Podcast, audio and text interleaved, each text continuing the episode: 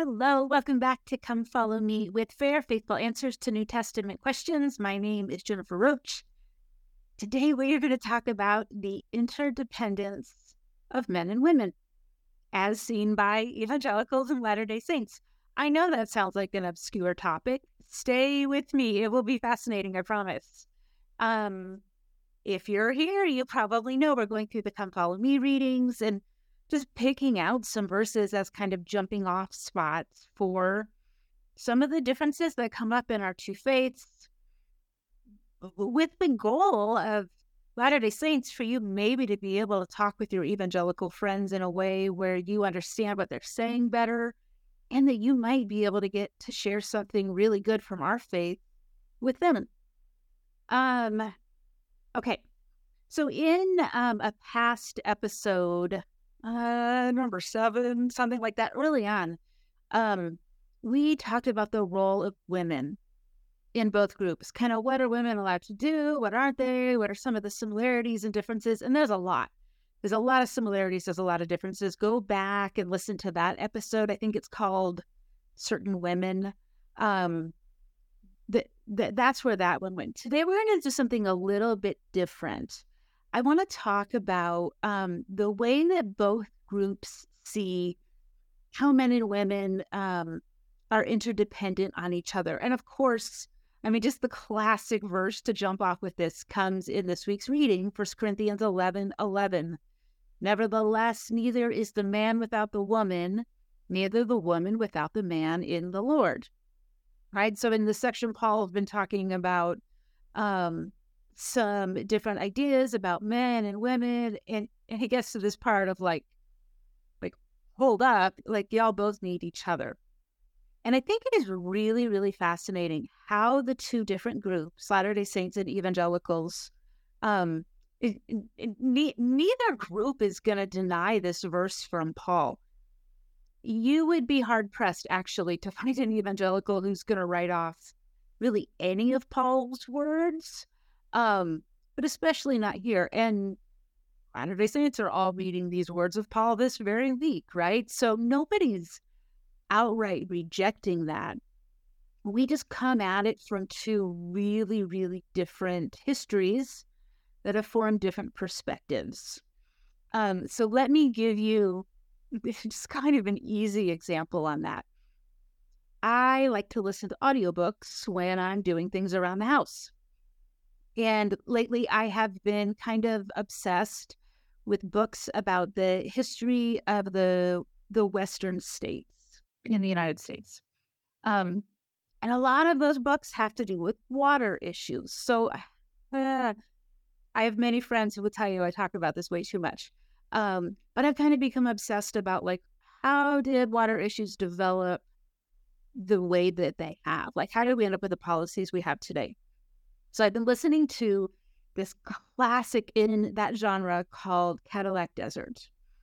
And in the early part of this book, the first 150 pages or so, they're tracing through um, irrigation systems in the West. Oh, if you guys didn't already think I'm like nerdy and have interests that no one else has, like this proves it to you. I'm very sorry but you're here listening, so maybe we're in this together. I don't know.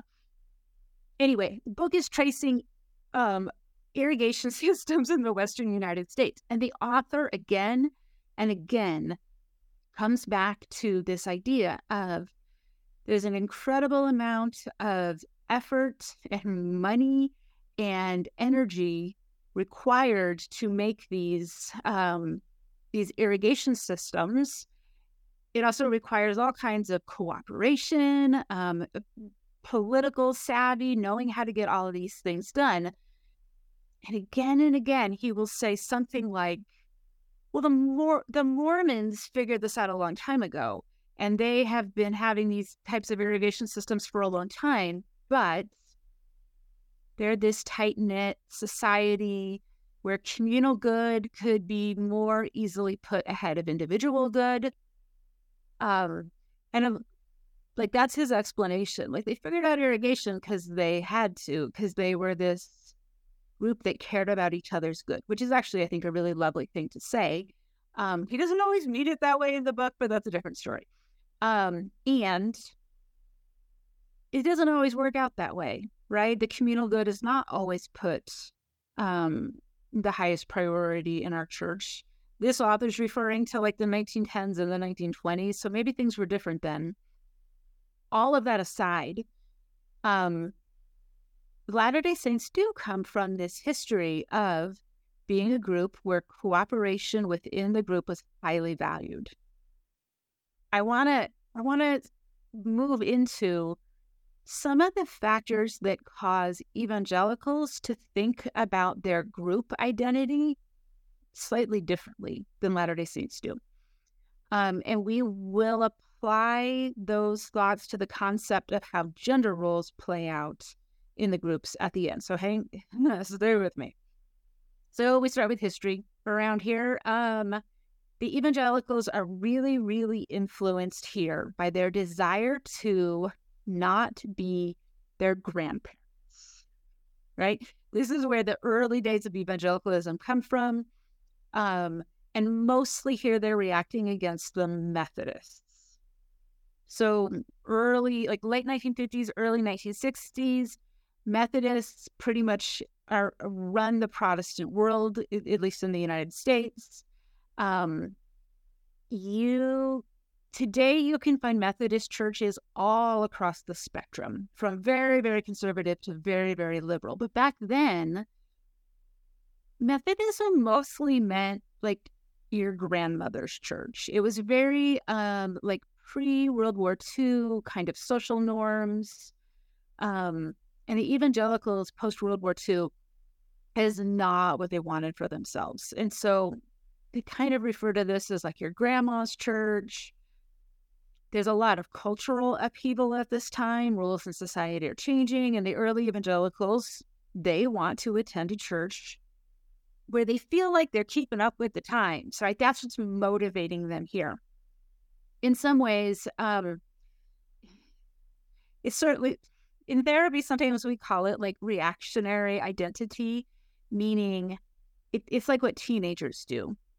Teenagers first decide, I don't want to be like my parents. Before they decide that, before they decide, well, what actually do I want to be? They just sort of have this reaction and they build an identity around it, at least for a time. It's a stage of development. It's what they got to do, whatever. Um, and the early days, evangelicals were in this reactionary identity mode that sort of said, I don't know what I am yet, but I'm not a fuddy duddy grammar church. That that's how they're forming themselves initially. Um, we want to be the opposite of what has been happening for the last 50 years, is basically what they say. And really, um, they have to start to figure out what that means for them with the most basic question, which is how does one become a Christian? How do you enter into a relationship with Jesus Christ?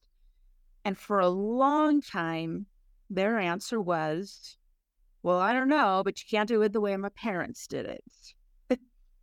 um, the the way that the way that Methodism was at the time, and they were the largest player in the Protestant world in the United States, um, they really relied heavily on infant baptism.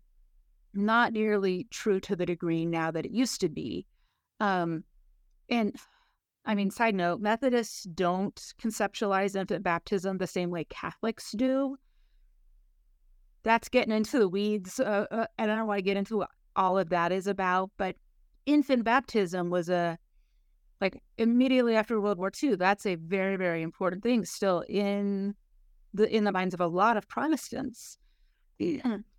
Suffice it to say, the early evangelicals were very clear on not wanting anything that seemed too old fashioned. So they reject infant baptism for the most part. There's a couple exceptions, but for the most part. And when they do that, they're really rejecting the established Methodist churches that are in every city and town in the mm-hmm. United States. Um, but every movement especially a brand new one, they need some allies and they need some mentors. And early evangelicals found that support mostly in the Baptists. Why are they called the Baptists? Not because they baptize infants, but because they make um, you wait until you're old enough to make a declaration of faith on your own. Um, some Baptist churches assign an age to that. To, the most common age is, is eight years old. Um, some of them assign age 12. Some of them say, we'll leave it up to the child and their parents. But basically, the kid has to be aware enough that they get to make baptism as a choice. Um, this is called credo baptism, which is the opposite of paedo baptism, which is infant baptism. Um, so it's not even the early evangelicals were theologically set on this credo baptism. They call it adult baptism, even though usually we're talking about eight years eight year olds. Um, it's not that they were so theologically set on that as it was that their early partners and allies and mentors, that was the belief that they had, these Baptist churches. Uh, the other piece that comes along with that is that Baptists are nothing if not independent. If you've been a Latter day Saint your entire life, this is going to take a moment to wrap your brain around. But Baptists are technically not even considered a denomination a denomination has some kind of, of central authority and the member churches have to follow certain rules and practices and, and maybe they get to vote on those and maybe they don't depends upon the, the different denominations. But they're going to receive direction and oversight and support from that central authority. Baptists are not that. Baptists conceptualize themselves um, like in the words of the Southern Baptists, they, they think of themselves as a convention, but not a denomination. A convention is a group of like minded churches that want to associate with each other voluntarily, but not control each other. So they operate entirely independently and have very little responsibility to their headquarters. Now, modern, modern Southern Baptists are allowed um, a tiny bit more control than maybe back in the in the early 50s and 60s.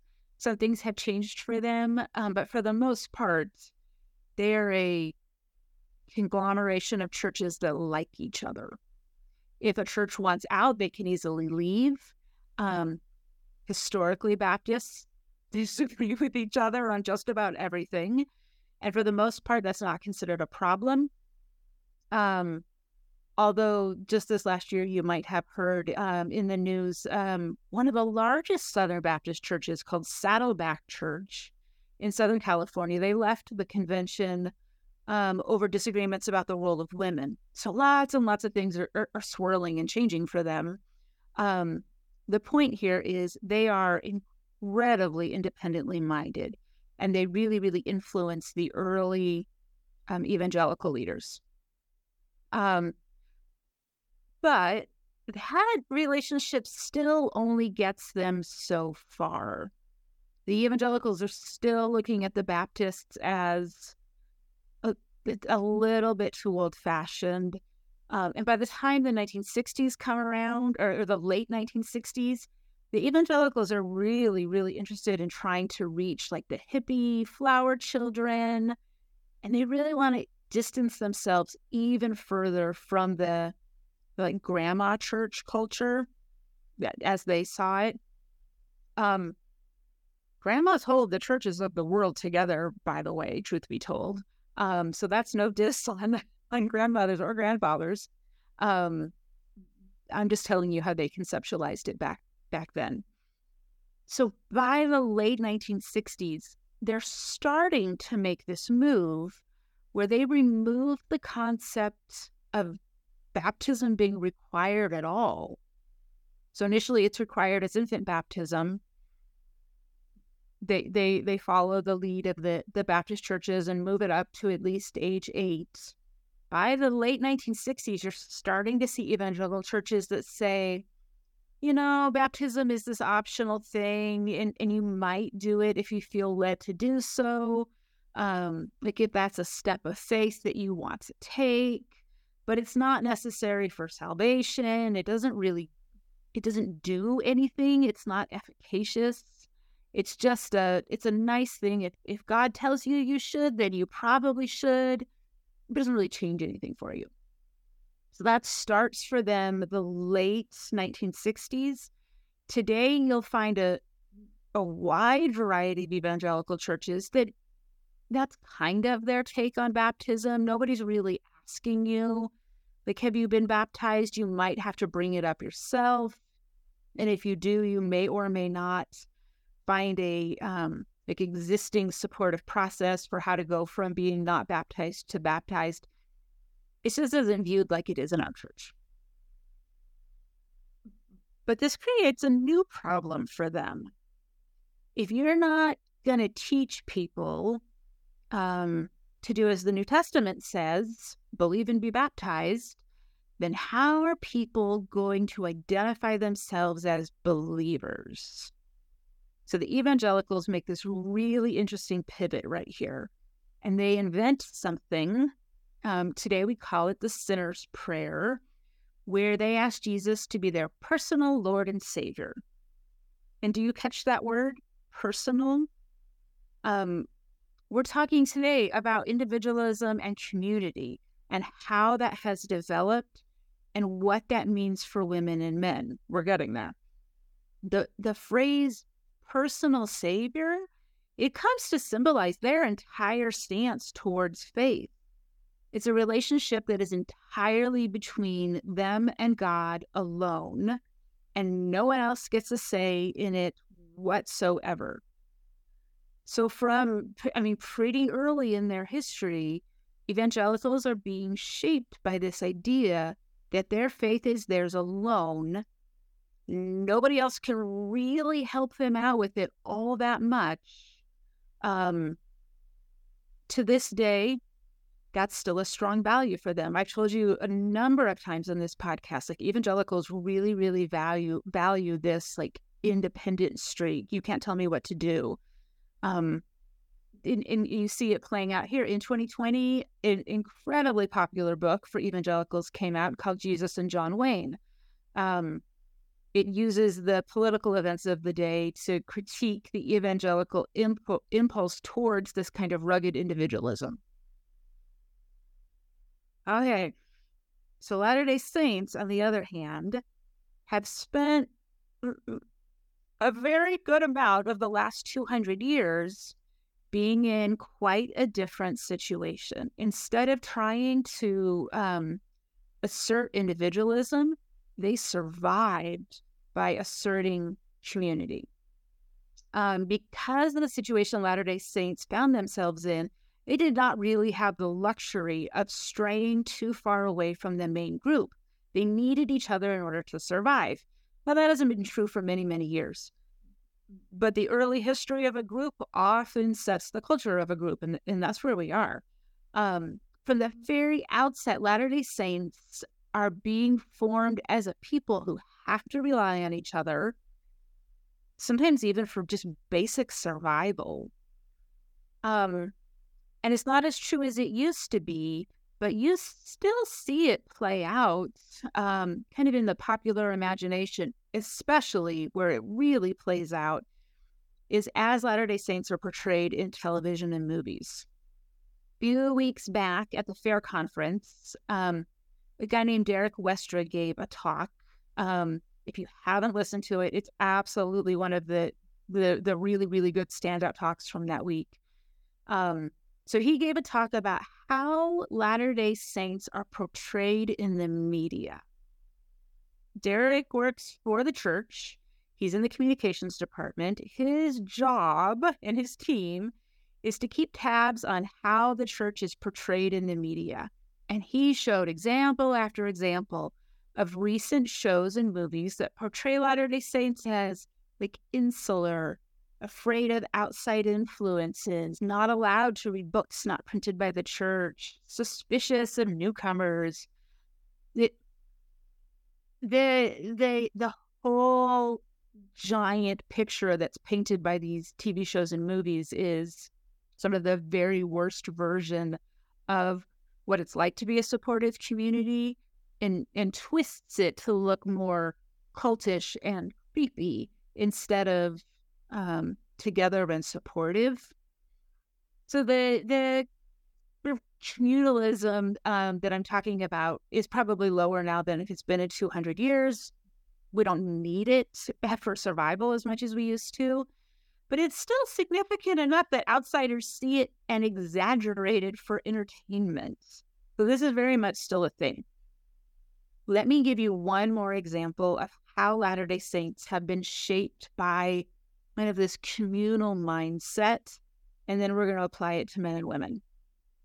Um, in contrast to, you must ask Jesus to be your personal Lord and Savior. Latter day Saints have been formed by a different idea as expressed by these words. How are they to become saviors on Mount Zion? by building their temples, erecting their baptismal founts, going forth and receiving all the ordinances, baptisms, confirmations, washings, anointing, anointings, ordinations, and sealing power upon their heads in behalf of all their progenitors who are dead, and redeem them that they may come forth in the first resurrection and be exalted to thrones of glory with them. And herein is the chain that binds the hearts of the fathers to the children and the children to the fathers, which fulfills the mission of Elijah. That is anything but individualism being prized above all else. We are formed not by this reactionary identity, but by trying to link the entire human family together. It's the opposite of Western individualism or, or John Wayne Christianity this is kind of a dumb analogy, but it, I mean, it's really about the best I could do. In in evangelicalism, it's a sport more like like team gymnastics. Love gymnastics. You've seen it on the Olympics if you haven't seen it anywhere else. Each team is made up of a certain number of athletes. Athletes, each gymnast contributes their individual score to a group total right?